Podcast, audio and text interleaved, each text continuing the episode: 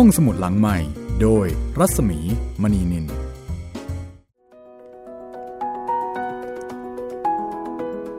สวัสดีค่ะต้อนรับคุณผู้ฟังเข้าสู่ห้องสมุดหลังใหม่นะคะ กลับมาเปิดทำการอีกครั้งหนึ่งแล้ว สวัสดีครับพี่หมี สวัสดีคุณจิตรินนะคะ ครับ พบกับเราสองคนได้ที่นี่เช่นเคยค่ะ กับเรื่องสนุกสนุกๆแล้วก็ตอนนี้นะคะ สนุกมากใกล้จะจบแล้ว เป่ากงชุด4 ชีวิตเป่าบุญจินนะคะ วันนี้เสนอเป็นตอนที่ 27 ค่ะ ครับผม ถ้าเป็นในเนื้อเรื่องนี่ก็น่าจะเป็นตอนสุดท้ายแล้วนะครับพี่ ใช่ค่ะ ก็น่าจะน่าจะจบนะครับ คิดว่าเราก็จะพยายามเล่าให้จบกันละกันนะคะสำหรับในตอนนี้ ก็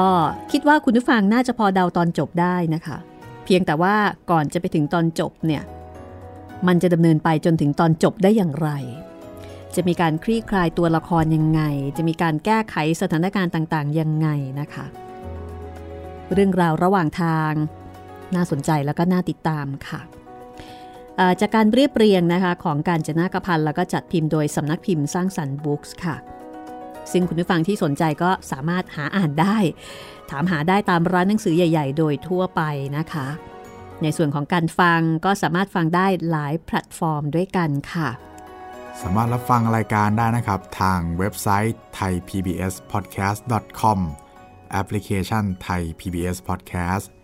แล้วก็แอปพลิเคชัน podcast อื่น ๆ นะครับ ไม่ว่าจะเป็น Google Podcast Apple Podcast Podbean แล้วก็ Spotify ครับผม แล้วก็ยังมี YouTube Channel ด้วยนะครับ เป็นช่อง Thai PBS Podcast ครับผม วันนี้เราจะมาฟังกันต่อนะคะ ถึงตอนสำคัญค่ะ นางพังกุยฮุย ได้ยินข่าวลือบอกว่ามีโคมไฟที่มีการแสดงเรื่องราว บุคคลสำคัญต่างๆ ที่ทำให้บ้านเมืองเนี่ยมีความวุ่นวาย ซึ่งแน่นอนนะคะ หนึ่งในนั้นก็น่าจะเป็นรูปของนางพังกุยฮุย ซึ่งเป็นสนมเอกด้วย นางพังกุยฮุยก็เลยต้องการที่จะได้เจอเจอกับเจ้าของโคมค่ะ ก็คือมีการใช้โคม เล่าเรื่องต่างๆ แล้วก็มีเสียงดนตรีประกอบด้วย โดยคนที่ทำคือเซียนนะคะ ถ้าเป็นสมัยนี้ก็ต้องบอกว่าเป็นการใช้สื่อเพื่อที่จะเสนอเรื่องราวต่างๆเนี่ยให้ประชาชนได้รับรู้ เป็นการปลุกระดมมวลชน ออกแนวแนว propaganda ก็มีการให้ข้อมูล แต่ว่าเอ่อยังไม่สามารถทำได้เอง ขอยืมมือเทวดานะคะครับ เทวดาก็โอเคค่ะ มาเป็นฝ่ายเทคนิคให้ จัดให้นะคะ เดี๋ยวเราจะไปติดตามกันต่อว่า เมื่อขุนนางนายทหาร ไปตามตัวเจ้าของโคมก็คือชินเหลงชินโฮมาแล้วเนี่ยเมื่อเจอเจอกับนางพังกุยฮุยนะคะ ซึ่งคนนี้นี่คือดาวแอคแชร์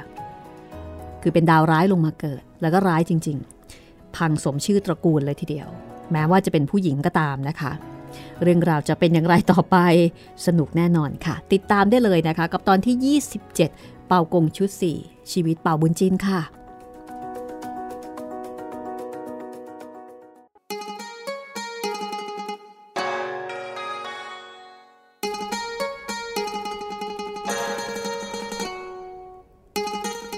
คุณนางนายทหารก็เลยไปตามตัวเจ้าของโคมคือชินเหลงชินโฮ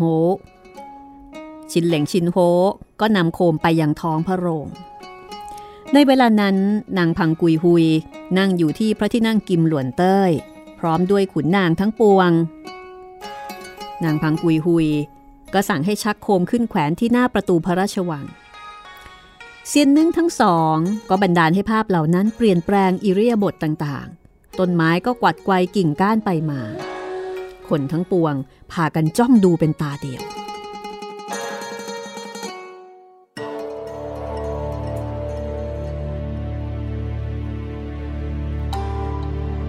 นางพังกุยฮุย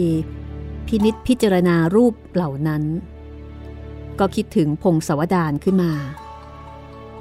หวนคิดถึงตัวที่ได้ทำการชั่วร้ายต่างๆ นานาคล้ายคลึงกับเรื่องราวที่ปรากฏบนโคม นางก็นึกรู้ขึ้นมาทันทีว่า ชายสองคนนี้แกล้งทำโคมเปรียบเทียบมาถึงตน การที่เรากระทำลงไป ก็เพื่อจะแก้แค้นแทนพี่ชาย หาได้คิดอย่างอื่นไม่ แต่ถ้าเราจะลงโทษชายสองคนนี่ คนทั้งปวง ก็อาจจะติติงเราได้ อีกประการ ชายสองคนนี่ก็เป็นคนมีวิชาดียิ่งนัก สมควรที่เราจะเลี้ยงไว้ก่อนดีกว่า พอคิดเช่นนั้นก็บอกกับพังหวนผู้เป็นบิดาว่า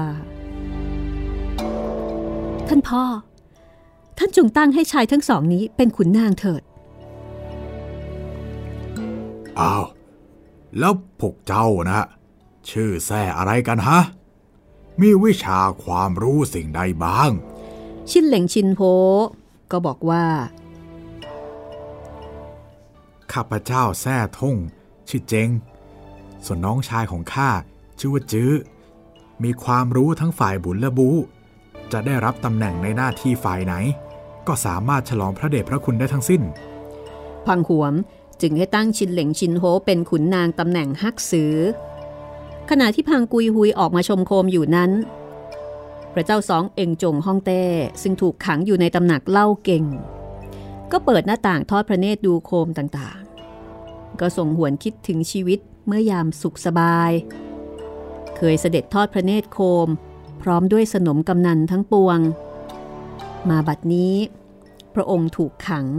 สิ้นอำนาจราชศักดิ์ก็ทรงกันแสง ครั้นทอดพระเนตรเห็นโคมของชินเหลงชินโฮ แสดงเรื่องราวนิยาย ที่กษัตริย์ลุ่มหลงในอิสตรี จนเสียบ้านเสียเมือง ก็ทรงแค้นเคืองนางพังกุยหุย เสียพระทัยจนล้มลง ขันทีเข้าประคองกลับไปยังที่บรรทม พอได้สติ ก็ส่งกันแสงรำพึงรำพันถึงฮองเฮาแล้วก็พระราชบุตร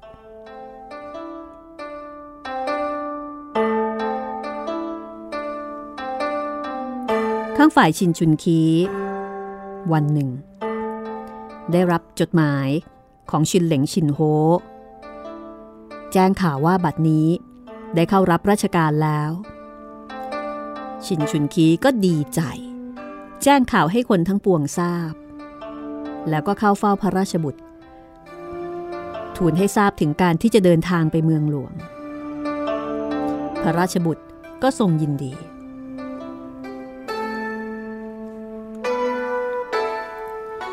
แล้วแต่ท่านทั้งปวง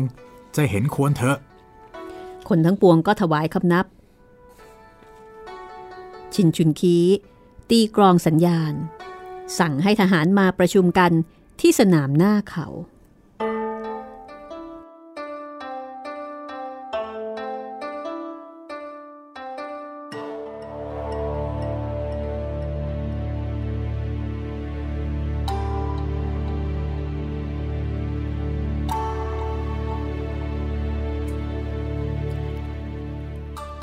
ชินจุนคีแต่งตั้งให้งักตรงเสงกับโคงวน คุมทหารห้าพันเป็นทัพหน้า เที่ยวไคกับงักศิลคุมทหารคนละห้าพันเป็นปีกซ้ายปีกขวา เตียเชยกับเขาปกแชเป็นทัพหลัง โคเพงเป็นกองทัพรักษาพระองค์ ส่วนชินชุนคีเป็นแม่ทัพตระเตรียมสเสบียงอาหารแล้วก็ศาสตราวุธไว้พร้อมเพรียง งักส่งงักเจง ทำหน้าที่รักษาเขาโง่ไทสัว แล้วเชิญเสด็จพระราชบุตรขึ้นประทับรถพระที่นั่ง ในขณะนั้น นางงักเง็กเกียว สั่งให้สาวใช้นำธงที่ตนปักไว้ เอาไปให้งักตรงเสงนำถวายพระราชบุตร พระราชบุตรทอดพระเนตรธงก็ทรงยินดี ปักไว้หน้ารถพระที่นั่ง พอจุดพลุสัญญาณขึ้นสามครั้ง ก็เคลื่อนกระบวนทัพลงจากเขา เดินทางตรงไป เวลานั้น นายทหารรักษาหัวเมืองรายทางและด่านต่างๆ ได้ถูกเรียกกลับหมดแล้ว กองทัพของพระราชบุตรก็เดินไปได้โดยสะดวก จนกระทั่งถึงด่านเพ่งน้ำกวน เทียนปิว โซฮวย กังเจียง ยกทหารออกต่อสู้ ก็ตายในที่รบทั้งสามคน ส่วนเจียงหวยหนีรอดไปได้ ชินชุนคีเชิญเสด็จพระราชบุตรมาพักในด่านสามวัน แล้วก็ยกกองทัพเดินตรงไปยังเมืองเปียนเหลียน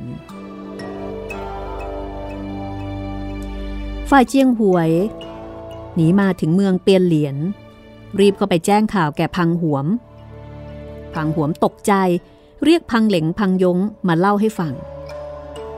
พังเหลงพังยงอาสาออกสู้รบ พังหวมก็เลยจัดเตรียมทหารให้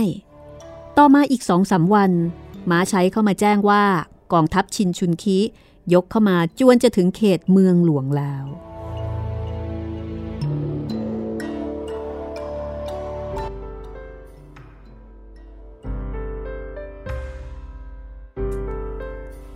พังหวมใช้ให้บุตรทั้งสอง คุมทหารออกไปตั้งค่ายคอยรับอยู่นอกเมือง ในขณะที่ชินชุนคี เดินทัพมาถึงเมืองเปียนเหลียน สั่งให้ตั้งค่าอยู่ห่างจากเมืองหกลี้ ครั้นสืบรู้ว่า ทัพที่ตั้งรับนั้น เป็นทัพของพังเหลงพังยง ชินชุนคีก็ดีใจ สั่งให้งักตรงเสงกับโคเพงคุมทหารออกไปท้ารบเพื่อดูกำลังของข้าศึกนายทหารทั้งสองคำนับลา พาทหารออกไปท้าทายอยู่หน้าค่ายพังเหลงพังยง พังเหลงพังยง สั่งให้เจียงหวยยกออกไปต่อสู้ดูก่อน เจียงหวยคุมทหารออกมาพอเห็นหน้างักตรงเสงกับโค้งวนก็ร้องตะวาด ไอ้โจร เจ้าคบคิดกันจะมาแย่งราชสมบัติหรือไง วันนี้ชีวิตของเจ้าจะต้องออกจากร่าง จงลงจากม้ามาให้ข้ามัดเสียโดยดีเถอะฮะ ไอเดนตายพวกเจ้าเนี่ยทำการทุจริตจนฮองเฮาต้องตาย แล้วก็พระราชบุตรต้องพัดพรากไป ยังจะมาว่าข้าเป็นกบฏอีกหรือไง จากนั้นก็ตรงเข้าเอาง้าวฟัน เจียงหวยก็เอาง้าวรับไว้ รบกันได้ 50 เพลง หาแพ้ชนะไม่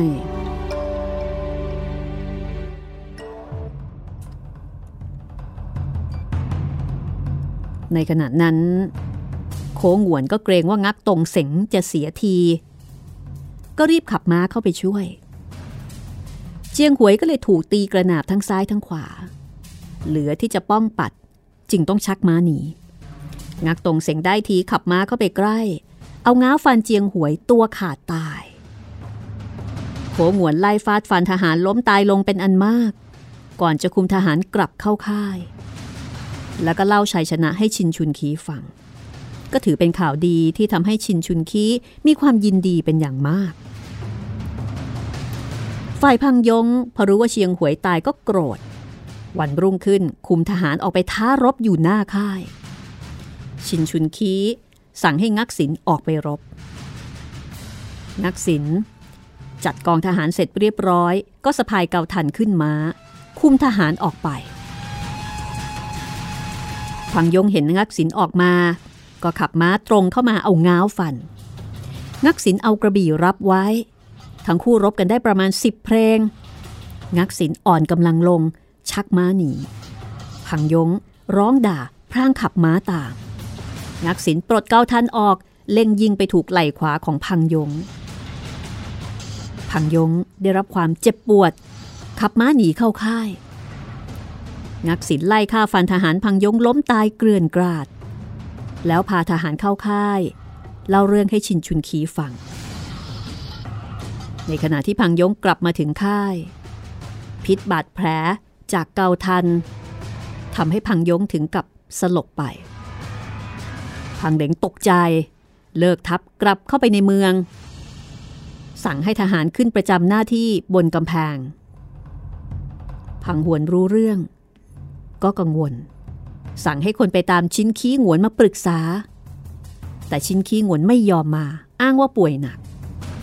พังหวมกับนางพังกุยหุยก็ตกใจ ชินเหลงชินโฮพอทราบดังนั้น ก็เข้าไปรับอาสาออกรบ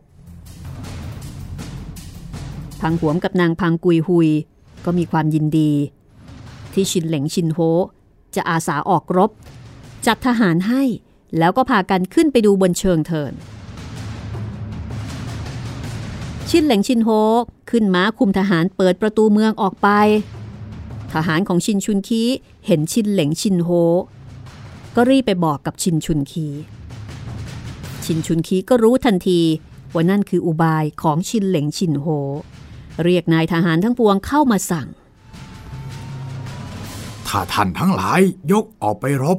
กับชินเหลงชินโฮจงทำเป็นแพ้หนีทุกคน นายทหารเหล่านั้นก็รับค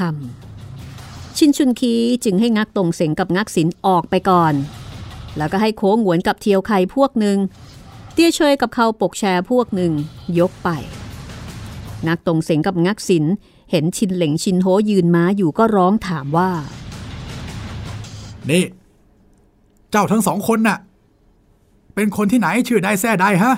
จึงบังอาจมาหาที่ตายที่นี่ ชินเหล่งชินโฮก็ทำทีเป็นบอกว่า เราชื่อท่งเจงกับท่งจื้อยกออกมาเพื่อจะเอาชีวิตท่านทั้งสองคน จากนั้นทั้งคู่ก็ตรงเข้าฟาดฟันกัน ชินเหล่งชินโฮเอากระบี่ฟัน ส่วนงักตรงเสงกับงักสินเอาง้าวรับ รบกันได้สี่ห้าเพลง งักตรงเสงกับงักสินก็ทำแพ้เตรียมชักม้าหนี ชินเหล่งชินโฮขยับจะขับม้าตาม โค้งหวนกับเทียวไคก็ชักม้าหนีอีก เตียเชยกับเขาปกแชก็ชักม้าเข้ารบ ก็รบกับชินเหล่งชินโฮได้อีกประมาณ 5 เพลง ก็ชักม้าหนีกลับไป จากนั้นชินเหล่งชินโฮก็ขับม้าตามไปประมาณ 5 ลี้ แล้วก็ชักม้าพาทหารกลับมาพังหวงกับนางพังกุยฮุย ก็ดีใจ คิดว่าได้รับชัยชนะ พอชินเหลงชินโฮกลับมา ก็พากันรับกลับไปอย่างที่พัก จากนั้นนางพังกุยฮุยก็กลับเข้ามาข้างใน พังหวมก็สั่งพังเหลงพังยง ให้จัดโต๊ะหาสุราอาหารมาเลี้ยงดูกัน โดยมีพังหวม พังเหลงพังยงเข้าร่วมโต๊ะด้วย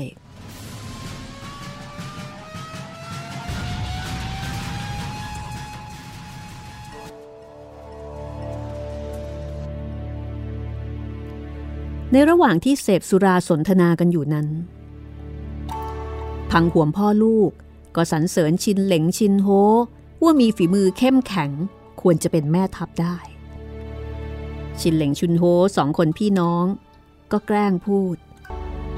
อาจารย์ของข้าที่ภูเขาได้ตรวจเลิกล่างเลิกบน รู้ตลอดแล้วว่าท่านเนี่ยเป็นผู้มีบุญ จึงให้ข้าพเจ้ามาช่วยปราบปรามพวกทุจริต พำหวงพ่อลูก พอได้ฟังคำยกย่องดังนั้น ก็รู้สึก เหมือนกับคึกขนองลำพองใจ ถามต่อไปว่าแหมเราจะคิดการอย่างไรฮะ จึงจะกำจัดพระราชบุตรกับพักพวกได้ การที่จะกำจัดศัตรูนั้นไม่ยากเลย ถ้าข้ามีอำนาจบังคับบัญชาทหาร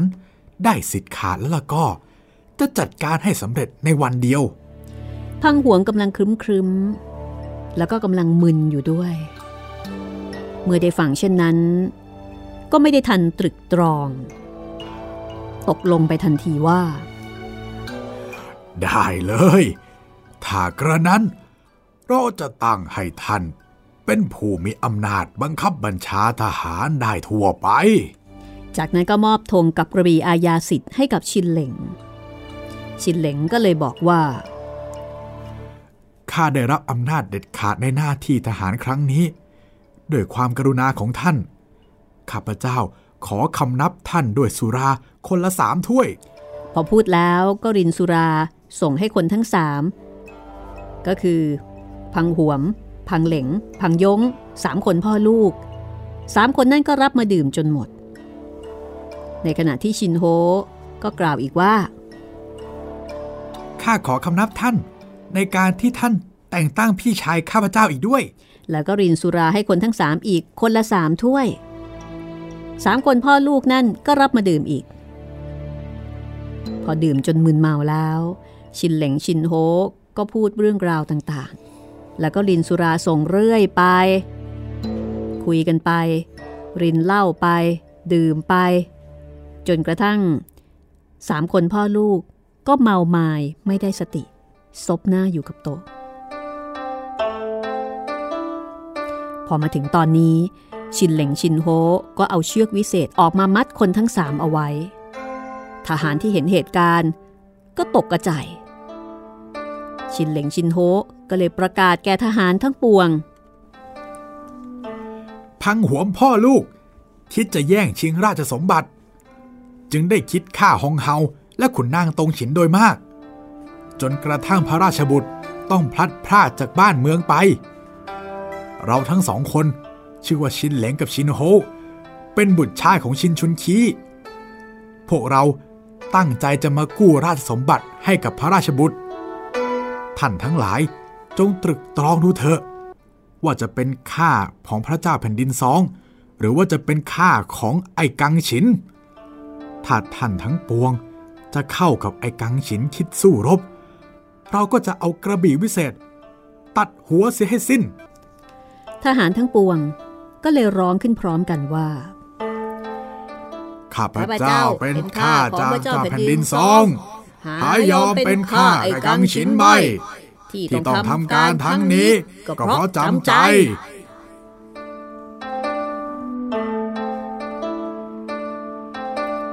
ชินเหลงชินโฮได้ฟังดังนั้น ก็สั่งให้ทหารเอายาถอนพิษสุรา กรอกลงไปในปากพังหวมพ่อลูก เมื่อคนทั้งสามรู้สึกตัว ก็เสียใจ แต่ก็กล่าวกับชินเหลงชินโฮว่า โถเอ้ย เรารักใครเจ้า แต่งตั้งให้มีอำนาจและก็ยศศักดิ์ถึงเพียงนี้ แต่เหตุใดจึงมาคิดประทุษร้ายต่อเราเล่า ทางด้านของชินเหลงก็ร้องตวาด ไอ้กังฉิน เจ้าเป็นศัตรูแผ่นดิน ยังไม่รู้สึกตัวอีกหรือไง โทษของเจ้าต้องถึงแก่แล่เนื้อ เจ้าจงเตรียมตัวไว้คอยความตายเถอะ จากนั้นก็ให้ทหารนำคนทั้งสามไปขังไว้ กำชับมิให้แพร่งพราย ให้นางพังกุยหุยรู้ แล้วให้ทหารอีกกองหนึ่ง ไปล้อมพระราชวังไว้ จากนั้นก็ให้พากันไปจับพักพวกของพังหวนมาให้หมดพอจัดการเสร็จเรียบร้อย ก็ให้เขียนจดหมาย ให้ทหารถือไปมอบให้กับชินชุนคีที่ค่าย วันรุ่งขึ้น ชินชุนคีก็เดินทัพ และเชิญเสด็จพระราชบุตรเข้ามาในเมือง ชินเหลงชินโฮ สั่งให้พวกบูซู ไปจับนางพังกุยหุยมัดออกมา แล้วไปคอยรับเสด็จอยู่ที่ท้องพระโรง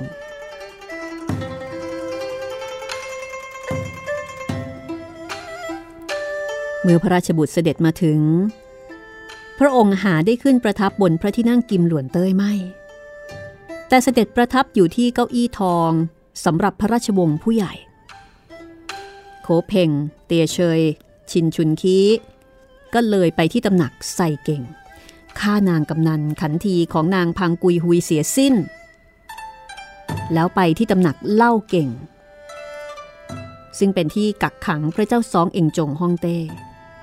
ก็เห็นพระเจ้าซองเองจงประทับอยู่บนเก้าอี้ โคเพ่งเมื่อเห็นเช่นนั้น ก็ร้องตวาดฮ่องเต้สองเองจง วันนี้เรามาเอาชีวิตทัน พระเจ้าสองเองจงฮ่องเต้ก็ตกพระทัยจนตัวสัน่นพอเห็นโคเพงชักกระบีก็ตรัสเรียกให้ชินชุนคีกับเทียเชยช่วย ชินชุนคีนั้นก็นึกสงสาร คุกเข่าอ้อนวอนขอโทษโคเพงเตียเชยก็จับมือโคเพงไว้ แล้วก็พยายามที่จะขอความเห็นใจ โดยกล่าวว่าเหตุการณ์ครั้งนี้มีได้เป็นความผิดของพระเจ้าซองเองจง แต่มันเป็นความผิด เพราะไอ้พังหวมพ่อลูกตั้งหาก ส่วนทางฝ่ายของชินชุนคีก็บอกว่า พวกเราได้ตั้งใจกันไว้ว่า จะทำการฉลองพระเดชพระคุณเจ้านาย ถ้าท่านพ่อจะปรงพระชนพระเจ้าแผ่นดินเสีย คนทั้งปวงจะไม่ลงเอาว่าเราเป็นคนทรยศหรือ โคเพงจึงได้สติ คุกเข่าลงถวายคำนับ ทูลขอโทษที่ได้ล่วงเกินต่างๆ โคเพงเป็นพ่อบุญธรรมของชินชุนคี ก็คงจะนึกโกรธแค้นที่พระเจ้าสองเองจงฮ่องเต้ ลุ่มหลงในนางพังกุยฮุย แล้วก็ลงโทษชินชุนคีพอคิดได้ พระเจ้าสองเองจงฮ่องเต้ก็รับสั่งให้โคเพงลุกขึ้น แล้วก็ถามว่า เออว่าแต่ท่านทั้งสามได้ข่าวบุตรชายของเราบ้างหรือไม่ ชินชุนคีก็ส่งกราบทูล ให้ทรงทราบทุกประการ เมื่อพระเจ้าสองเองจงฮ่องเต้ทรงทราบเรื่อง ว่าพระราชบุตรยังมีชีวิตอยู่ แล้วก็เสด็จมาด้วยกัน ก็ตรัสสรรเสริญคนทั้งสามแล้วเสด็จออกไปยังท้องพระโรง พร้อมด้วยคนทั้งสาม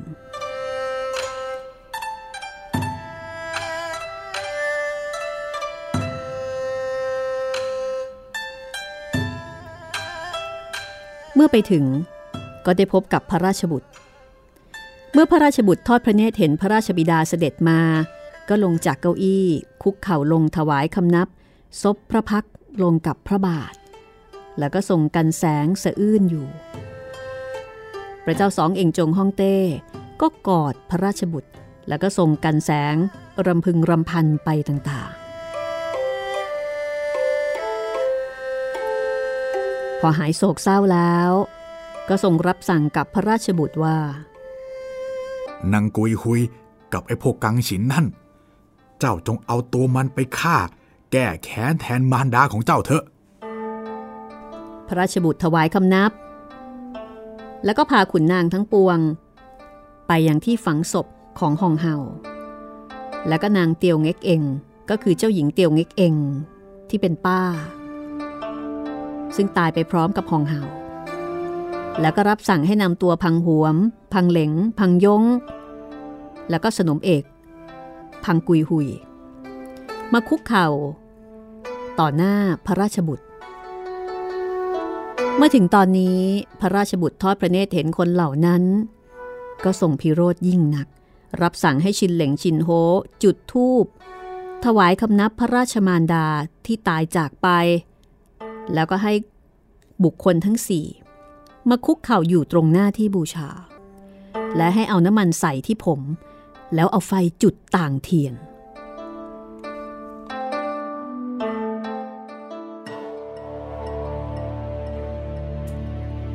คนทั้งสี่ได้รับความร้อน ก็ร้องแล้วก็ดิ้นรนด้วยความเจ็บปวด ดวงตาก็เพ่งจับอยู่ที่พระราชบุตร พระราชบุตร รับสั่งให้ควักดวงตาออกเสียทั้งสี่คน แล้วก็ให้ตัดศีรษะออก เส้นพระศพของหองเห่า ส่วนซากศพนั้นให้สับจนละเอียดแล้วโยนลงน้ำให้เป็นอาหารปลา ส่วนพวกกังฉิน ให้บูซูนำตัวไปฆ่าเสียหมายถึงบรรดาขุนนางอื่นๆ ที่เคยเข้ากับพวกพังหวม ก็ถูกจับฆ่าหมด จากนั้นพระราชบุตร ก็คุกเข่าลง ถวายคำนับพระศพของหองเฮาทรงกันแสงและรำพึงรำพันเป็นอันมาก ครั้นเสร็จการแล้ว ก็พากันมาเข้าเฝ้าพระเจ้าสองเองจงฮ่องเต้ พระองค์ก็ทรงปรึกษากับขุนนางทั้งปวงว่า บัดนี้เราก็ชราแล้ว คิดจะให้เตียวเพ่งเจง บุตรชายเราขึ้นครองราชสมบัติแทน ท่านทั้งปวงเห็นประการใด โคเพงคุกเข่าลงคำนับกราบทูล ตามที่พระองค์รับสั่งนั้นสมควรแล้ว พระเจ้าสองเองจงฮ่องเต้ ทรงยินดีเป็นอันมาก เสด็จเข้าข้างในพร้อมกับพระราชบุตร ขุนนางทั้งปวงก็พากันกลับ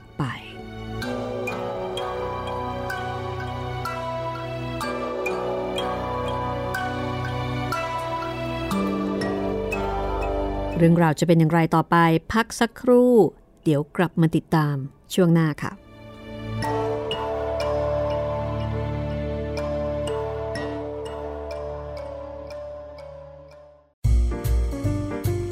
ห้องสมุดหลังใหม่ โดยรัศมีมณีนิน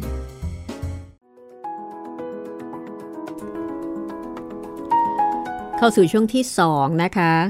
ของตอนสุดท้ายค่ะเป่ากงชุดสี่ชีวิตเป่าบุญจินนะคะ มาถึงตอนจบแล้ว ก็ถึงตอนที่ทุกสิ่งทุกอย่างก็ดำเนินไปด้วยดีนะคะแหมแต่โดนคนชั่วโดน โดนแบบนี้สะสมไหมพี่ อืมโหดรู้สึกว่าากเลยโหดอะใช่ครับ แต่ก็ต้องยอมรับนะคะว่า สมัยก่อนนี้เวลาที่เขาลงโทษกันเนี่ย คือเกือบทุกชาติทุกภาษานะครับ โหดมาก มีการใช้ความคิดสร้างสรรค์ ในการส่งเสริมความรุนแรง แล้วก็สั่งให้มีการลงโทษด้วยวิธีการที่ต้องบอกว่าไม่ธรรมดาครับ เพื่อที่จะให้อีกฝ่ายเนี่ยได้รับความเจ็บปวดทรมานสาสมแก่ใจของคนที่สั่งลงโทษ คือยิ่งแค้นมาก การลงโทษก็ยิ่งมีความ คือมีความอะไรล่ะเออ คือไม่ได้สั่งแค่ประหารชีวิตอะคือไม่ได้อยากให้ตายแค่นั้นออะยากให้ทรมาน ใช่ เพราะว่าการตายมันอาจจะง่ายไป ก็พยายามคิดค้นรูปแบบการทรมานต่างๆ นานานะคะ ไม่ว่าจะเป็นของฝรั่งของไทยของจีน มีด้วยกันทั้งนั้นค่ะ อย่างของฝรั่งก็จะมีพวกเครื่องมือทรมานเคยเห็นไหมที่เป็นพวกบีบ บีบขมับ บีบขมับหรือว่าโอ้โหตอกเล็บอะไรพวกนี้ คือ คือคนที่ทำหน้าที่คิดเอ่อคิดจะจะใช้คำว่าสร้างสรรค์ก็ไม่อยากใช้คำนี้เลยนะ เป็นสคิดร้างสรค้รนค์น่ะคิดค้นคิดค้นไอ้เครื่องมือที่จะเอาไว้ทรมานทรกรรม หรือว่าเอาไว้ลงโทษให้อีกฝ่ายได้รับความเจ็บปวดเนี่ยโอ้โหแบบสุดๆเลยนะครับเอ่อจำได้ว่าไม่แน่ใจว่าของของที่ไหน น่าจะเป็นของของทางเอเชียนี่แหละค่ะครับมีตะกร้อตะตะกร้อช้างมั้ง อ๋อให้ช้างเตะเหรอครับพี่ก็คือให้คนเนี่ยเข้าไปอยู่ข้างใน แล้วก็ให้ช้างเตะโอ้โหแล้วคนก็จะกลิ้งไปกลิ้งมาจำแต่ว่าไอ้การกลิ้งไปกลิ้งมาเนี่ยมันก็อาจจะไม่ไม่อะไรเท่าไหร่เพียงแต่ว่าเอ่อด้านในของตะกร้อเนี่ยมันก็จะมีมีเหล็กอ๋อเพราะฉะนั้นเมื่อช้างเตะไปเนี่ยก็จะโดนเหล็กเนี่ยทิ่มไปทิ่มมาอ๋อจนกระทั่งตายครับเอ่อส่วนทางตะวันออกกลาง ก็จะมีการเอาปลาหินใช่ไหมมีการใช้หินปลา สำหรับคนที่ทำความผิดในสิ่งที่สังคมไม่สามารถจะยอมรับได้ในยุคนั้น ก็มีการใช้ก้อนหินปลาประชาทันจนกระทั่งตายอีกเช่นกัน เพราะฉะนั้นเกิดในยุคนี้นี่ก็ต้องบอกว่าถือว่าโชคดีนะครับ ถึงแม้ว่าจะทำความผิดอย่างไรก็ตามเนี่ยโอกาสที่จะถึงตายนี่มันน้อยมาก และถึงแม้ว่าตายก็ได้รับความตายอย่างที่ คือยิงก็ยิงตายไปหรือไม่ก็ฉีดยาฉีดยาก็โอ้โหก็ไม่ได้อะไรมากเท่าไหร่แต่แต่ก่อนนี่นะคะโหเขาเล่นกันแบบสุดๆเลย เล่นเอาตามใจชอบเลยครับ ให้ตายไวๆจะซะดีกว่า สมัยก่อนไม่ยอมค่ะ ไม่ยอมให้ตายไวๆนะคะ นี่ก็เป็นตอนจบนะคะ เหมือนกับจะบอกว่าเอ่อคนที่ทำอะไรไม่ดี เขาย่อมได้รับผลแบบนั้นทำนองนั้น สำหรับในช่วงต่อไป ก็น่าจะเป็นแฮปปี้เอนดิ้งมั้งคะ ในการที่พระเจ้าเอสองเองจงฮ่องเต้ก็ได้กลับคืนสู่ราชสมบัติ แล้วก็จะมอบราชสมบัติให้กับพระราชบุตรนะคะ พระราชบุตรนี่ดูเหมือนจะโหดกว่าพ่อเยอะเลยนะ คือโหดตั้งแต่เด็กแล้วอะใช่ครับพี่ตอนเด็กๆก็คือไปจิกใช่ไปควรใช่ใช่ซึ่งอันนั้นเนี่ยก็ต้องเออต้องบอกว่ามันก็เป็นประเด็นหนึ่งเหมือนกันที่ทำให้อีกฝ่ายหนึ่ง ก็ยิ่งรู้สึกว่าจะต้องรีบจัดการใช่ไหมก็ยิ่งมีความโกรธแค้น คือพระราชบุตรนี่ก็ไม่เบาทีเดียวนะคะโหดยิ่งกว่าพระเจ้าสองเองจงฮ่องเต้ วันนี้ก็จะเป็นตอนอวสานนะคะ ถ้าเกิดว่าฟังกับเด็ก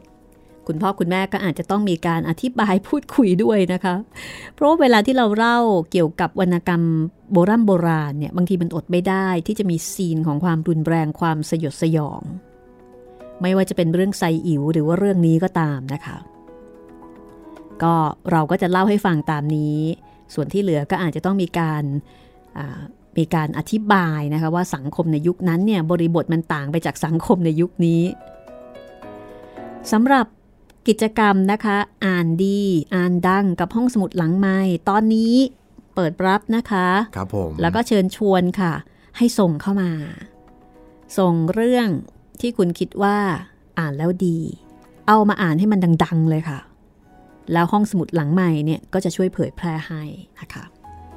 โดยมีกฎกติกาดังนี้ค่ะ ครับผมก็อยากให้ทุกคนนะครับ อ่านหนังสือที่ตัวเองชอบนะครับมา ให้พวกเราฟังความยาวไม่เกิน 5 นาทีครับผม ส่งมาได้ทางอีเมลนะครับ เป็นอีเมลของผมเอง j i t r i n แล้วก็ตัว m ตามด้วย at thaipbs.or.th นะครับ ส่งมาเป็นไฟล์ mp3 หรือไฟล์เว็บก็ได้นะครับผม แล้วก็อย่าลืมส่งรูปถ่ายของผู้อ่านกับหนังสือมาด้วยนะครับ อ๋อแล้วก็อีกอย่างหนึ่งเขียนบรรยายมาสักเล็กน้อยครับว่าทำไมถึงชอบหนังสือเล่มนี้ เท่านี้ก็มีลุ้นได้ออกอากาศในห้องสมุดหลังใหม่แล้วครับผมเอ่อนอกเรื่องนิดหนึ่งนะคะ ครับผม คุณนาสิริวันนะคะ ส่งหนังสือ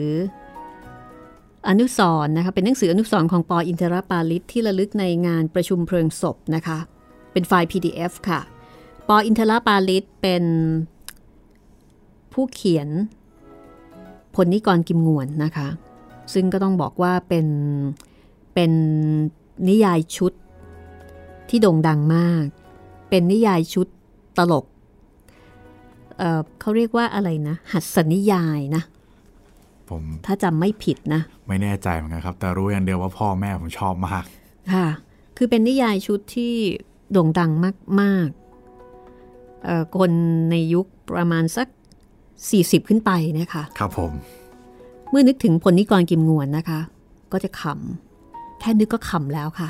แค่นึกก็ยิ้มแล้ว แล้วก็เป็นนิยายที่หลายคนเนี่ยไม่กล้าจะไปอ่านในที่สาธารณะนะคะ ไม่กล้าที่จะไปอ่านบนรถเมล์ค่ะ คือกลัวว่าคนอื่นเขาจะหาว่าบ้า เพราะว่าพออ่านไปเนี่ยก็จะอดขำไปไม่ได้อ่าคุณนาได้ส่งหนังสือ หนังสือพูดง่ายๆนะคะ เป็นหนังสืองานศพนะคะของปออินทรปาลิต ขอบคุณมาก ๆ เลยค่ะ จะขออนุญาตนำไปโพสต์เอาไว้ให้นะคะเผื่อถ้าเกิดว่าใครสนใจ ก็ลองเข้าไปที่เพจของดิฉันได้นะคะ รัศมีมณีนิน เดี๋ยวจะเอาไปแปะเอาไว้ให้ที่นั่น ก็เป็นหนังสือเก่าที่มีคุณค่ามากนะคะ แล้วก็หาหาอ่านได้ยากด้วยเอาละค่ะ เราก็รอนะคะ รอที่จะได้อ่านได้ฟัง คลิปดีๆ จากการอ่านดังๆ ของคุณผู้ฟังกับห้องสมุดหลังใหม่นะคะ รีบส่งกันมาค่ะ เดี๋ยวเราไปฟังกันต่อก่อนก็แล้วกันนะคะกับเปากงชุด 4 ชีวิตเป่าบุญจินตอนจบแล้วนะคะอวสานแล้วค่ะ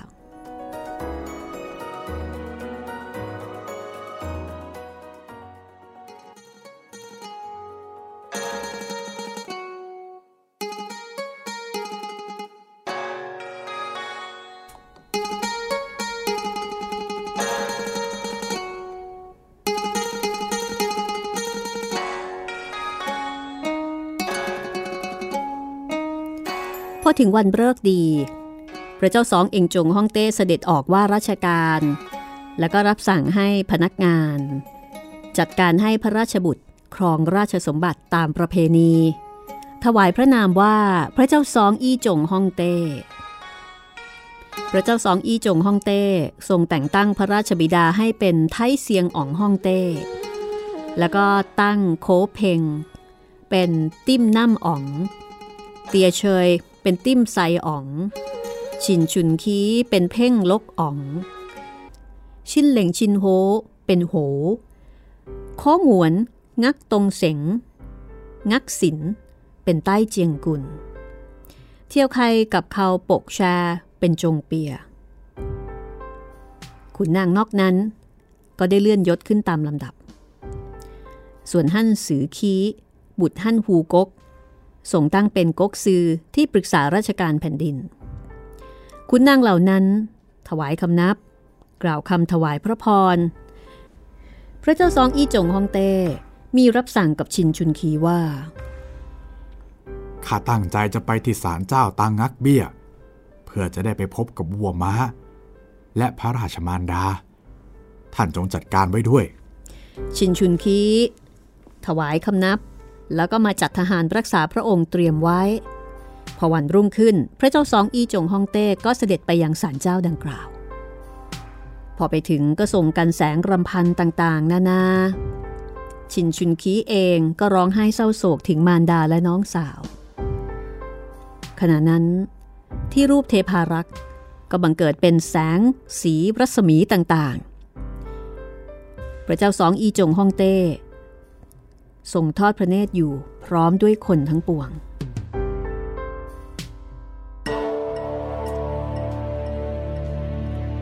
สักครู่หนึ่ง แสงต่างๆก็หายไป กลายเป็นเทพธิดาสามองค์ ซึ่งคนทั้งปวงก็ได้เห็นประจักษ์แก่สายตาโดยทั่วกัน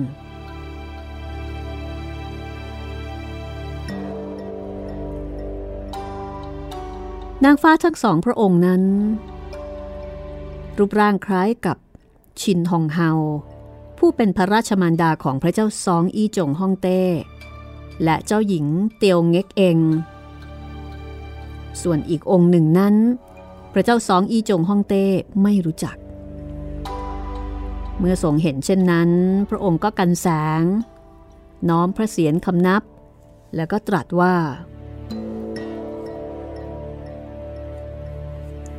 ข้าอี้จงมาคำนับแล้ว ขอพระมารดาช่วยป้องกันอันตรายทั้งปวงด้วย ชินชุนคีจำได้ ว่านั่นคือ มารดาของตน กับชินฮองเฮาแล้วก็เจ้าหญิงเตียวเง็กเอง เจ้าหญิงเตียวเง็กเองเอเป็นพี่สาวของพระเจ้าสองเองจงฮ่องเต้ที่ตายไปพร้อมกับฮองเฮาชินชุนคีก็ร้องไห้รำพัน ขุนนางทั้งปวง ต่างก็พากันเศร้าสลด สักครู่หนึ่ง รูปทั้งสามนั้นก็หายไป พระเจ้าสองอีจงฮ่องเต้ทรงเห็นความศักดิ์สิทธิ์ ก็ส่งตั้งให้ปุ่นเท่าม้าสารนั้น เป็นเสียบอปอกกกแล้วก็รับสั่งให้ขุนนางตำแหน่งกังโป สร้างศาลขึ้นอีก 50 หลังติดต่อกัน แล้วเสด็จกลับพระราชวัง วันรุ่งขึ้น ชินชุนคีเข้าเฝ้า เพื่อกราบทูลลาจะไปรับครอบครัวที่เขาโง่ไทซัว พระเจ้าซองอี้จง ตรัสห้าม รับสั่งให้คิมเหลงข้าหลวงไปรับครอบครัวของโคเพงและก็ชินชุนคีแล้วก็ของงักยงกลับเข้ามายังเมืองหลวง แล้วก็ทรงแต่งตั้งให้นางงักเง็กเกียวเป็นหองเห่านางบุญสีหูหยิน เป็นไทกุนงักตรงงักศินเป็นก๊กกู นางเตียงเง็กปอเป็นอ้วงหุย งักสงงักเจงเป็นเจียงกุน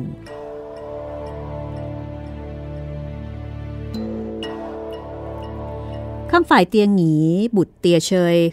ซึ่งพาครอบครัวไปอยู่ที่เมืองสัวไซนั้น มีบุตรชายสองคน คนโตชื่อว่าเตียสุนอายุสิบขวบ คนเล็กชื่อว่าเตียเห่าอายุเจ็ดขวบ พอรู้ว่าบิดากลับเข้ามาอยู่ในเมืองหลวง ก็พาครอบครัว แล้วก็ครอบครัวของจีเซ้ง เข้ามาอยู่กับบิดาในเมืองหลวง เตียเฉยก็เลยพาเตียงหงีกับจีเล้ง บุตรจีเซงเข้าเฝ้า แล้วก็ทูลเรื่องราวให้ทรงทราบ พระเจ้าสองอีจงทรงไล่เลียงวิชาดู พบว่าเป็นคนที่มีความรู้ ก็ทรงแต่งตั้งให้เตียงหงีเป็นจองวน จีเหลงเป็นป่างั้นต่อมาเตียงหงีเห็นว่าเบี้ยบ้วนบัวผู้เป็นพ่อตา ไม่มีผู้จะสืบซ่า ก็ได้ยกเตียเห่าบุตรคนเล็กให้ ฝ่ายเตียวบุ้นกวง น้องชายของเตียวไทกุนนั้น พอทราบว่าพระเจ้าสองอีจงฮ่องเต้เสด็จขึ้นครองราชสมบัติ ก็พาบุตรหลานภรรยาเข้ามาอยู่ในเมืองหลวงตามเดิม พระเจ้าสองอีจงฮ่องเต้ทรงแต่งตั้งให้เป็นขุนนางตำแหน่งโตชักอี้ และเตียวยุ่ยเหียนบุตรชายนั้นทรงตั้งให้เป็นถ้ำห่วย แล้วก็ส่งขอบุตรสาวทั้งสองของเตียวบุญกวง ให้เป็นภรรยาของงักตรงเสงกับงักศิน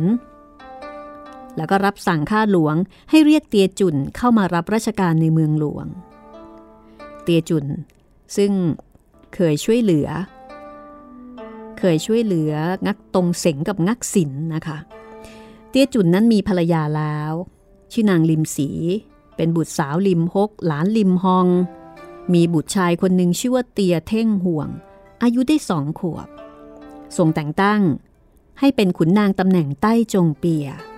แล้วก็รับสั่งให้งักตรงเสงออกไปรักษาด่านซำกวนแทนเมียวกิมที่ถึงแก่กรรม แล้วก็ให้เซียวหลิมไปเป็นที่ปรึกษา แล้วให้เรียกหลีหัวหยินเข้ามาเมืองหลวง หลีหัวหยินมีภรรยาชื่อนางเองหูหยิน มีบุตรหญิงคนหนึ่งชื่อว่าหลีเตียนเง็ก อายุได้ขวบเดียว พระเจ้าสองอีจงฮ่องเต้ทรงตั้งให้เป็นขุนนางตำแหน่งใจเสี่ยง เมื่อสีเท่งมุ้ยขุนนางตำแหน่งจีตึงกุ้ย เมืองกังหนำตายลง ก็โปรดให้ซีตายบุตรชายรับตำแหน่งแทนเตี้ยเชยลากลับไปอยู่บ้านเดิมณเมืองสัวไซ ส่วนโค้งวน เมื่อโคเพงถึงแก่กรรมลงก็จัดการศพตามประเพณี แล้วทูลลากลับไปอยู่ที่เขาโงไทยสัว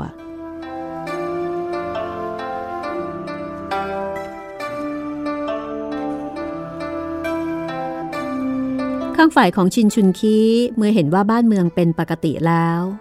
ก็ขอทูลลา พาครอบครัวลูกเมียกลับมาอยู่ที่บ้านเดิม แล้วก็จัดการไปแต่งงานชินเหลงชินโฮกับนางเต็กไซหวย และก็นางเต็กเง็กหวย ที่บ้านเต็กเหลงเพ่งไซอ๋อง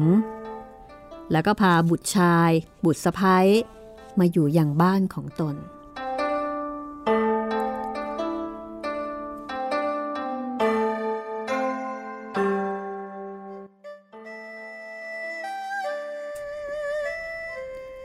ต่อมาอีกหนึ่งปี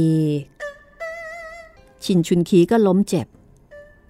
ลูกเมียก็ได้เรียกหมอมาดูแล แต่อาการของชินชุนคีไม่ได้ดีขึ้น มีแต่ซุดลงทุกที คราวนี้เป็นครั้งที่สามชินชุนคีก็เอาจดหมายของเปาบุญจิ้นมาเปิดอ่านอีกครั้งหนึ่ง คราวนี้ข้อความในจดหมายนั้นบอกว่า วันขึ้นสิบห้าค่ำเดือนสิบเราจะมารับท่านไปอยู่ด้วยกัน ครอบครัวของท่าน ต่อไปจะได้รับความลำบาก จงหลบหนีไปซุกซ่อนเสียที่อื่นจึงจะพ้นภัย ชินชุนคีได้อ่านแล้ว ก็ถอนใจ เรียกลูกเมียมาเล่าความให้ฟังทุกประการ พอสั่งเสียลูกเมียเสร็จเรียบร้อย ชินชุนคี ก็ถึงแก่กรรม วันนั้นเป็นวันขึ้น 15ค่ำเดือน 10 บุตรภรรยาต่างก็ร้องไห้เศร้าโศกเป็นอันมาก ครั้นจัดแจงการศพเรียบร้อยแล้ว ก็ปรึกษาเห็นพ้องต้องกันว่า ควรจะไปอยู่กับเต็กเหลงเพงไซอ๋องจึงจะพ้นภัย ชินเหลงชินโฮก็เลยพาครอบครัว ไปอยู่กับเต็กเหลงเพงไซอ๋อง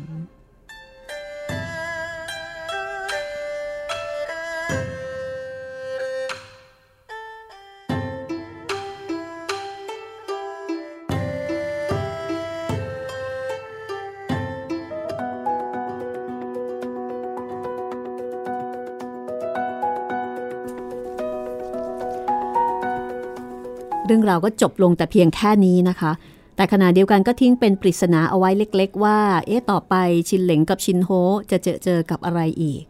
เพราะว่าเท่าที่ดูตอนนี้ก็ไม่น่าจะมีอะไรแล้ว ใช่ครับพี่ถ้าจะมีก็มาจากพระเจ้าซองอีจงฮ่องเต้นั่นแหละครับ แต่ต่อไปก็คงเป็นเรื่องของทั้งสองคนแล้วแหละพี่ ไม่ใช่เรื่องของพวกเราแล้ว เพราะว่ามันจบแค่นี้ มันจบแค่นี้แล้วก็ไม่มีเขียนเอาไว้นะคะ ก็เลยไม่รู้ว่าจะเล่าต่อไปอย่างไรครับ ก็เป็นอันว่าเปากงชุดสี่ชีวิตเปาบุญจินค่ะ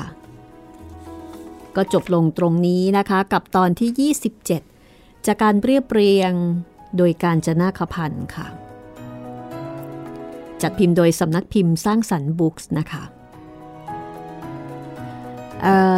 จริงๆแล้วเนี่ยมันมีบทความนะคะ ที่เป็นในส่วนของข้อเท็จจริง เกี่ยวกับเปาบุญจิ้นตัวจริงครับจำได้ว่าเราเล่าให้ฟังไปเล็กๆ ใช่ไหมพอเป็นน้ำจิ้มครับอ่าพี่นิดๆ หน่อยๆ นะคะ ว่าเปาบุญจิ้นตัวจริง แตกต่างไปจากเปาบุญจิ้นตัวปลอมอย่างไร ก็เสริมให้ฟังอีกสักนิดหนึ่งนะคะว่า ในหนังสือเล่มนี้ถ้าเกิดว่าใครอยากจะรู้จักบุคลิกของเปาบุญจิ้นตัวจริงเนี่ย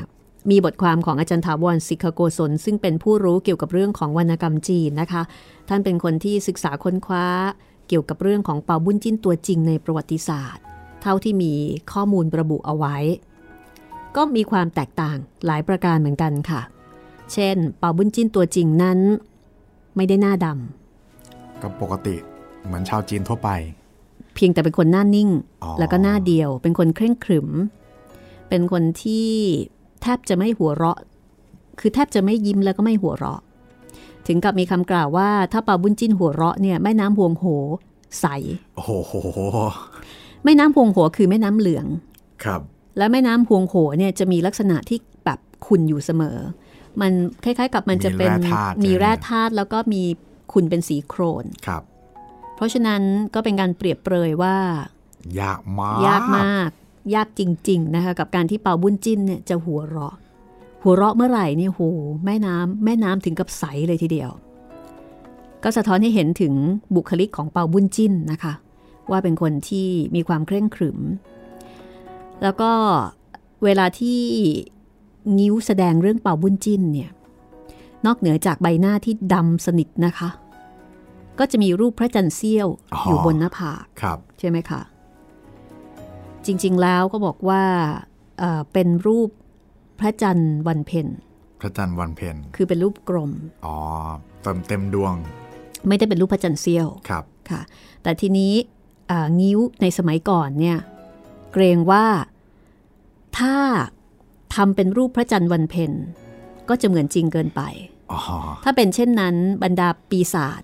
จะมาร้องทุกข์ ครับอ๋อคือเหมืดี๋อนกับว่าถ้าทำเหมือนเกินไปเนี่ยเดี๋ยวผีจะรู้ว่าให้นี่ไงเปาบุญจิ้นยวมามาหาเลยแล้วก็ดีาจะไปร้องทุกข์เดี๋ยวจะเล่นงิ้วต่อไปไม่ได้ครับเพราะฉะนั้นก็เลยให้ทำเป็นรูปพระจันทร์เสี้ยวเพื่อที่จะทำให้ผีจำไม่ได้อ๋อเดี๋ยวจะเหมือนจนเกินไปนะคะ ส่วนสีดำที่ทำให้เป่าบุญจิ้นกลายเป็นคนหน้าดำตามข้อมูลนะคะ ในประวัติศาสตร์ก็บอกว่า อาจจะเกิดจากการเล่นงิ้ว คือยังไงครับพี่ อ๋อ งิ้วมันต้องหน้าขาว คืองิ้วเนี่ยจะต้องหน้าขาว และขณะเดียวกันงิ้วจะต้องใช้การแต่งหน้าเป็นตัวบ่งบอกบุคลิก ครับ ทีนี้สีดำเนี่ยเป็นสีแห่งความ เป็นสีแห่งความมั่นคงอ๋อสีแห่งความแบบเคร่งขรึม เพราะฉะนั้นก็เลยให้ตัวละครที่เล่นเป็นป่าบุญจินเนี่ยมีหน้าสีดำอ๋อเพื่อแทนสัญลักษณ์ของความเคร่งขรึม ความซื่อสัตย์ ความยุติธรรม ในขณะเดียวกันนะคะ รูปของพระจันทร์วันเพ็ญ ก็เป็นสัญลักษณ์ที่บ่งบอกว่าเป่าบุญจิ้นเนี่ยเป็นคนที่ทำให้ทุกสิ่งทุกอย่างมีความกระจ่างใสชัดเจน เหมือนกับเหมือนกับพระจันทร์วันเพ็ญน่ะเหมือนกับเป็นเชิงสัญลักษณ์นะคะว่าคนคนนี้ทำให้เรื่องที่มันมืดมิดเนี่ยมีความกระจ่างอ๋อครัชับดเจน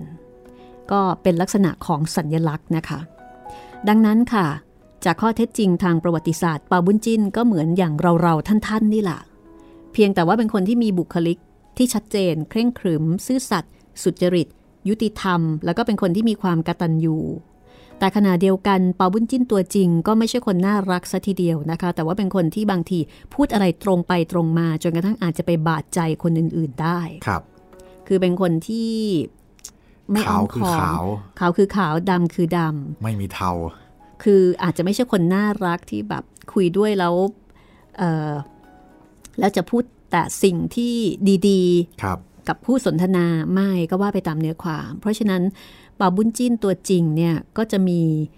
มีลักษณะที่ไปขัดแย้งกับคนทำงานคนอื่นๆ แล้วก็ทำให้ฮ่องเต้ในยุคนั้นเนี่ยต้องมีการตักเตือน แล้วก็มีการปรามเปาบุญจิ้นอยู่บ่อยๆอืมแต่เปาปุ้นจินก็ได้ชื่อว่าเป็นข้าราชการที่โชคดีที่สุด เพราะว่าเจ้านายก็คือฮ่องเต้เนี่ยทรงเข้าพระไทย เข้าพระไทยในบุคลิกทั้งด้านดี แล้วก็เข้าพระไทยในจุดอ่อนของเปาบุญจินแล้วพระองค์ก็ทรงขัดเกลาเปาบุญจินจนกระทั่งเปาบุญจินนี่เหมือนกับว่ามีความซอฟต์ลงอะนะมีความอ่อนลงคือไม่ไม่แข็งกระด้าง แล้วก็เเหมือนกับว่ามีการปรับตัวเรียนรู้เกี่ยวกับเรื่องมนุษยสัมพันธ์อะไรทำนองนั้นนะคะ ก็มีคำกล่าวว่าโชคดีที่เปาบุญจินเนี่ย มีนายดี เพราะถ้าเกิดเปาบุญจินไปอยู่กับนาย หรือว่าฮ่องเต้พระองค์อื่นที่อาจจะไม่โอเค กับลักษณะของความเป็นคนเถนตรง ก็อาจจะลำบากแล้วก็อาจจะไม่ได้รับการยกย่องให้ได้รับตำแหน่งสูง ไม่ประสบความสำเร็จในการรับราชการก็เป็นได้ก็เลยมีคำกล่าวว่าเป่าบุญจินเนี่ยถือเป็นข้าราชการ ถือเป็นคนทำงานที่โชคดีที่เจอเจ้านายดี แล้วก็ให้ความเข้าใจ ข้อเท็จจริงอีกอย่างหนึ่งก็คือเป่าบุญจินตัวจริงนะคะ ไม่ได้มีอายุถึงร้อยกว่าปีอ๋ออายุสั้นเหรอครับอายุประมาณ 60 กว่าโอ้ก็ถึงแก่กรรมครับ ดังนั้นค่ะ เปาบุญจิ้นมีตัวจริงหรือไม่มีนะคะครับ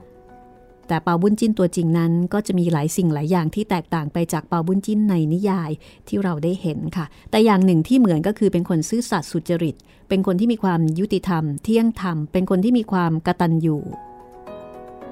อันนี้เป็นไปตามนั้นเลยนะคะ ครับ แต่ว่าสำหรับเรื่องราวที่เราเล่าให้คุณได้ฟังนี้เปากงชุด 4 ชีวิตเปาบุญจินอันนี้เป็นนวนิยายครับ เพราะฉะนั้นคำว่านวนิยายก็คือมันมีการแต่งแต่งแต่งเสริมเพิ่มขึ้นมาจากข้อเท็จจริงทางประวัติศาสตร์ ซึ่งบางทีเราก็ไม่สามารถทราบได้เหมือนกันนะว่าตรงไหนที่เป็นข้อเท็จจริง หรือว่าตรงไหนที่เป็น จินตนาการที่แต่งเติมเพิ่มเข้ามาครับ แต่ว่าไอการไปรับราชการในนรกเนี่ย อันนี้น่าจะเป็นการเปรียบเปรยนะว่าโอ้โหเป็นคนที่ซื่อสัตย์สุจริต แม้กระทั่งในนรกยังต้องการตัวให้ไปช่วยทำงานครับสำหรับเรื่องต่อไป เปลี่ยนบรรยากาศบ้างนะคะ ต่อไปจะเป็นเรื่องอะไรครับพี่ เรื่องต่อไป จะเป็นรวมเรื่องสั้นค่ะอืมเป็นเรื่องสั้นๆที่มีคนเคยขอเอาไว้ เรื่องสั้นของไทยโอ้กลับมาไทยอีกแล้ว ก็อยู่จีนมาซะนานนะคะ กลับมาไทยบ้างนะคะ ปกติเราไม่ค่อยได้อ่านเรื่องสั้นกันสักเท่าไหร่ เรื่องสั้นชุดที่จะเล่าให้ฟังต่อไปค่ะ มีชื่อสั้นๆว่าตึกกรอส ตึกกรอส ตึกกรอสนะคะ งานเขียนของออุดากร อ๋อ ผมจำได้แล้วครับพี่ ตอนเราอ่านเรื่องสั้นของครูเหงเวชกรกันค่ะแล้วก็เคยมีคนเสนอ ใช่ครับ มาแล้วค่ะ มาแล้วครับ ตึกกรอสมาแล้วนะคะ พร้อมเปิดบริการค่ะ แต่คงไม่ค่อยมีใครอยากเข้าไป แต่ถ้าเกิดให้เข้ามาฟังเนี่ยอันนี้น่าจะโอเค ครับผม เพราะว่าสนุกนะคะ ก็บรรยากาศอาจจะร้อนๆนิดหน่อย นิดหน่อยแหละครับพี่ ต้องลองฟังดู ก็ติดตามตอนต่อไปนะคะ กับชุดใหม่ของห้องสมุดหลังใหม่ค่ะ ตึกกรอสของออุดากรค่ะ แต่วันนี้เราสองคนลาไปก่อนนะคะ สวัสดีครับ สวัสดีค่ะ